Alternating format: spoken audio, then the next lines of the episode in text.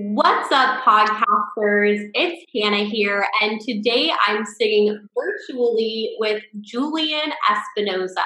Julian is known as a growth hacker. He's the man and founder of Poppy Digital. So if you're looking for someone to boost your startup or personal brand, Julian and his team at Poppy Digital have the innovative techniques that can do just that. Today, we're diving into more personal and professional development, and we're going to talk more about resilience. So, Julian, tell our podcast listeners, what is one common myth about your field of work that you want to debunk? First off, thank you for having me. This, this is great to be on your podcast. Really, really appreciate it. Well, thank you. Glad to have you. First off, let me give you a higher level of what we are. We're a We're a marketing agency, advertising agency, and companies usually come to us to market their business or their startup or whatever their endeavor is. And at some point in the conversation, it goes something like, well, what can we expect to get back from this campaign or this effort or this initiative? I've taken two companies who were exactly in the same industry with like really similar products, and I've ran the exact same campaigns. And both of them have performed differently. It's so hard to project from one campaign to the other what campaign's going to perform at what kind of capacity. There's just so many variables involved, and we're forced to give projections that are kind of meaningless. And that's sort of the fortune-telling aspect of it. So the better questions are, what does this look like if this fails? What plan do we have in place to become successful? Instead of asking your marketing professional to be a fortune teller, understand their process and understand how these campaigns fail. It's the system in place you have after that that allows you to be successful. I can put a financial model and make it look great, but it's not about that. It's about the process behind it. When something does fail, how do you handle that? Can you show us an example of where you failed and then how you recovered? Those are like the real good questions. That would be, Hannah, one of the things that I'd love to debunk. I love what you shared, Julian. I've had the opportunity to work with you, and my results multiplied. I had gotten thousands of views on my LinkedIn post. And that's no exaggeration, by the way, thousands of views. Prior to that, I had less than one hundred for sure. I, I appreciate that. And hopefully you saw, especially in, in the, the content that you've shared, some of your content performs better than other pieces of your content. That's really what we're talking about here, understanding what pieces of content perform best. Yes.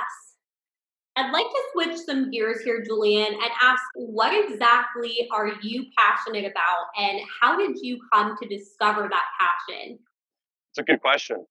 I seek to make myself better all the time. That's really, really what I'm passionate about. Growing up, I was not afforded the ability to pursue passions. I wasn't really encouraged to pursue passions, and I wasn't involved in a lot of things. So what ended up happening is you had sort of an eighteen-year-old who really didn't know what he was interested in, didn't really know what he wanted to do with his life, and really wasn't uberly passionate about anything. So I had to figure that out for myself. And I spent most of my twenties trying to figure out myself. And along the way, I discovered passions and I discovered what I was interested in. After you become aware that, like, I'm not really passionate about anything, or like, I have likes, right? Likes and passions are two different things. I like to go rollerblading, but it's not a passion of mine. It wasn't like a deliberate thing that every six months I checked in on myself. It was sort of going through an adventure and just in the adventure of trying. I think that's why there's so much synergy between you and I, Hannah, is because you try. You try new things. You're open to trying new things, whether you have preconceived notions that you'll like them or not, because we all have, we're all a little judgmental to some degree, but you're very open. I mean, from the first moment I met you, you said you wanted to be an entrepreneur. I gave you the opportunity to come to your first entrepreneur competition. And you did. nineteen out of twenty times someone says, hey, I, I want to do this. And then you hand them the opportunity. nineteen out of twenty people won't show up just because they're not willing to try new things. You did.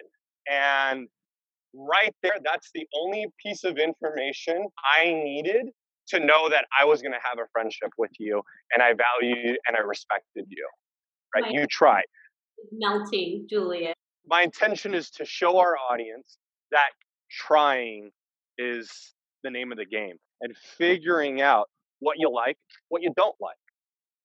Is there a time that you tried something that pushed you out of your comfort zone a little bit, but you found that you really loved it? Well, you you were front row and center, Toastmasters. Someone said, if you want to get good at public speaking, you should attend Toastmasters. I said, okay, well, let me try it. For those of you that don't know what Toastmasters is, it's a public speaking slash leadership group. Been around for one hundred plus years. There's groups all over the world, and we meet together once or twice a month. Our group meets once a week, and we practice our public speaking, our impromptu speaking, and our leadership ability. I walked into Toastmasters with a very open mind. I don't want to say I was like super nervous, but there was a there was an uneasy feeling. It was a new environment. I didn't know what to expect. I put myself out there, and lo and behold, it's a, a group of people now that I can call my family. And now I've almost been there for a full year. I've improved my public speaking. I've improved my leadership ability, and I've learned so much. And I definitely feel more comfortable and confident in speaking off the cuff and speaking in front of audiences. I have experienced that same change as well.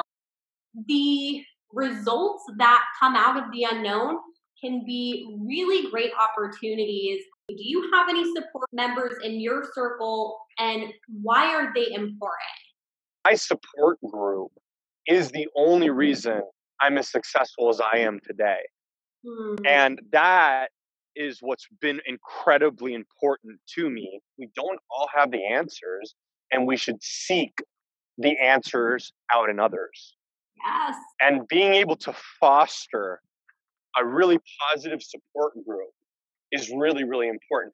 I take it a step further, and I carefully and deliberately use certain support members for certain types of questions. So as an example, selling is very, very important. So that's something that I have a mentor for, for sales. I love how you categorize those people in your supporter circle. I hope that if people listening now don't have a supporter circle, that they really start to consider building that circle, or just identify who are the people that you feel good when you're around. Also, identify those people that don't make you feel that great. Reduce the time that you're spending with those people, because the more you spend with those positive, uplifting people, the better person that you're going to become. Yeah, absolutely. Remember, your parents would always say, who you hang out with is who you are. Well, that is really true. One of my favorite podcast hosts, John Lee Dumas of Entrepreneurs on Fire, always says, you are the ten people you hang around, Fire Nation. So choose them wisely. And that couldn't be any more true. Can you share with the audience one or more of the most challenging times that you faced in your life? I got a story for you there. And that story is an ever-evolving part of my life. I grew up with a mother who was uh, addicted to methamphetamine. Being little and becoming aware that your parent is addicted to a drug, that aspect of my life has been incredible, incredible adversities, but it's also been the most important life lessons I've had to learn. And my mother's darkness gave me light. I've got good news for everyone. She's now three years sober, and she's doing quite well. That being said, I grew up with someone who was dealing with a lot of demons and dealing with a lot of darkness. My mom never came out and said it. I mean, later in my life, she did. But she did a great job hiding it from me. It took me till about eight years old to figure out that she was doing something she shouldn't have. It wasn't until about eleven that I actually could figure out what the drug was and put it all together and figure out what it is. Oh, that is a meth pipe. She lights it and she puts this substance in and she gets high. What that really taught me is when someone's lying to me, I just have this gut feeling. When I had the confidence, I think the first time I was, was twelve or thirteen years old. I approached her and I said, hey, I know you do drugs. And to be able to say that to your parent, that's the hardest thing I had to do in my life. Obviously, so she denied it at the time. About four years later, I was sixteen. I, I did it again. And she denied it, I mean, left and right. I knew she was lying whole, the whole time. I was absolutely one hundred percent certain. I had more energy than she did at the time to be able to win that argument. And I just kept saying, no, you're lying. I know what it is, what her drug of choice was, what the pipe looked like, where she would put it, how many times I broke it, what what the substance was, how she acted prior. And I mean, like, I just had her dead to rights. And I did it in front of my grandmother. Sure, that could have made it even tougher for you. Actually made it e- a little bit easier having my grandmother there because there was a support system. Doing it alone with my mom one-on-one was very scary. I did that at twelve. Your parent, the person who takes care of you, the person who feeds you, who's doing wrong, and being able to confront them, that has paid off in so many dividends for myself. I handle confrontation very, very well. That's what it's taught me, especially in business and especially in negotiations. Some of the, the biggest adversities in my life were amazing teachers of certain skill sets that I use in my daily life. And to sum it all up, sometimes the greatest things can come out of darkness. Mm. That is so powerful, Julian. And I thank you so much for your vulnerability and being able to share that part of your life. It's just so inspiring to me because you took adversity and you made good come out of it. As you said, the darkness gave you light, and that is just truly inspiring. I get chills every time I listen to you talk about this part of your life.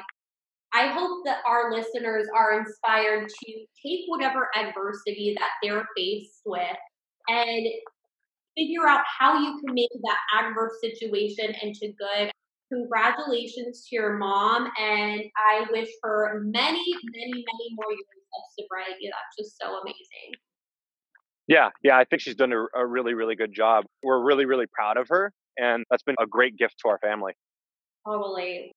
You had already talked about learning from mentors, people from your supporter circle, learning from your past experiences, and learning from adversity. How else do you continue to learn and grow? That is a great question. It's the mindset. Your yeah. mindset has to be in a certain direction to be able to, to grow continually. Right. And unfortunately, um, a lot of the times to, to get that right mindset, you're going to have to shed the baggage that you have and work with your demons. And you can and you can do both at the same time. But really where I've seen my most optimal growth has been sh- shedding of my demons. And especially with, with what I just mentioned before, being able to have my mom go through what she went through and then recover, that was definitely a demon that needed to be put to rest. These are the things that you need to work on, figuring out what your demons are, because we all have them. Once you can do that, you're on the first path and the first step, because then your your mindset is, I want to get better, and I'm trying to better myself. And that's the mindset I've gotten myself on. If you asked everyone on the planet and you said, hey, do you want to be better than you were yesterday? I think everyone would say yes. But yeah. actively going about that, it, it's a different story. And implementing that in a, in a, in a very religious way, doing it consecutively. Yeah. Now, I don't wake up every day and say, how do I make myself better? I know some people do. And I know some people put posters and signs all over their, their, their room. And I don't need that. I, I generally wake up and go about my day, but I seek to make myself better all the time. Whether it's listening to a podcast, whether it's going to Toastmasters, whether it's working with my employees that are exiting my company and asking them what I could do better, and even my current employees and doing check-ins with them and saying, hey, how can I be a better manager? I'm always seeking to improve. You and I both commit to weekly Toastmasters where we're constantly improving both our leadership and both our public speaking abilities, right? It, it's, it's a mindset. And once you're in that mindset, you can't stop it. It just, it just happens naturally. That's right. It is all about mindset, you guys. You have to have the dedication and perseverance after that to follow up. If you have that mindset, nothing will stop you. And I am one of those people who have those things posted around the house, but I like how you mentioned not everybody has to do that. You just have to take the time to discover what motivates you and what puts you in, in that mindset. One last thing I would like to highlight is how you mentioned ask what you can do better. I constantly ask my colleagues, how can I do better? How can I support you best? And if you don't ask those questions, you might never know. Some people don't just tell you to your face unless you ask. So thank you for sharing all of these value bombs, as John Lee Dumas would say, Julian. It has been such a pleasure to have you. I just want the audience to know, how can they get connected with you? Absolutely. Thank you. Thank you for having me. You can add me on LinkedIn. If you've got a specific question, you can add a note on LinkedIn. Reach me there. We will be releasing our own podcast. It's not going to be for everyone. It is a marketing podcast. So it is going to be specifically for entrepreneurs, startups, and marketing professionals. I'm sure Hannah will share when that does release. Of course I will. I have been cheering you on for this podcast, so I cannot wait to listen to the premiere. Julian, thank you again for joining me. I am certain the audience has either learned something new or will walk away just feeling motivated or inspired. And I hope that they go out and make a difference just like you are too. So thank you again, Julian. We'll talk soon. All right, talk to you soon. Bye, Hannah. Until next time, podcasters.